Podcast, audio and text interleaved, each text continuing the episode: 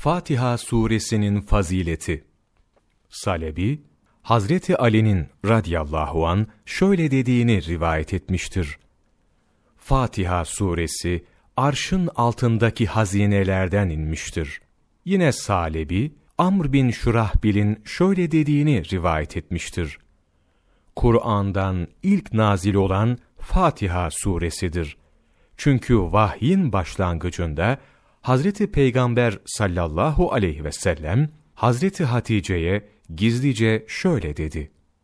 Bana bir şeyin karışmasından yani aklıma bir halel gelmesinden endişeleniyorum. Bunun üzerine Hazreti Hatice radiyallahu anha o nedir dedi. Hazreti Peygamber aleyhisselam şöyle dedi.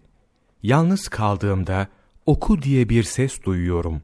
Sonra Hazreti Peygamber sallallahu aleyhi ve sellem Varaka bin Nevfel'e gitti ve bu durumu ondan sordu. O şöyle dedi. Sana ses geldiğinde dur.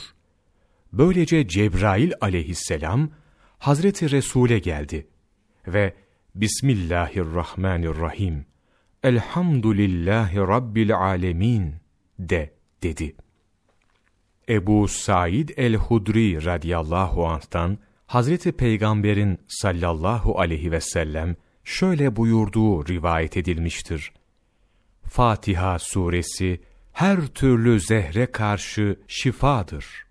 Huzeyfe bin el-Yemani radıyallahu anh'tan Hazreti Peygamber'in sallallahu aleyhi ve sellem şöyle buyurduğu rivayet edilmiştir.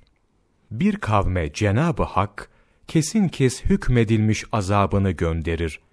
Ancak onların çocuklarından birisi mektepte Elhamdülillahi Rabbil Alemin diye okuyunca Allahu Teala bunu duyar, bu sebeple onlardan azabını kırk yıl kaldırır.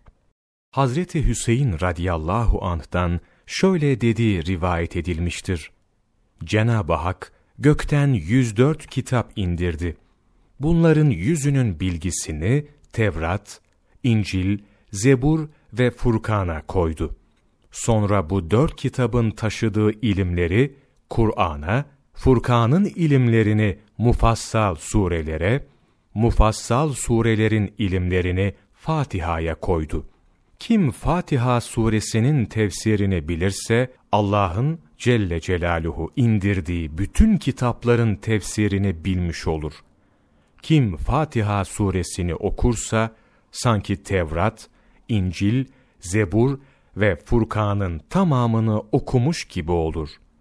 Fahruddin Errazi, Tefsiri Kebir, Mefatihul Gayb, Cilt 1, sayfa 252-253, 8 Ocak Mevlana takvimi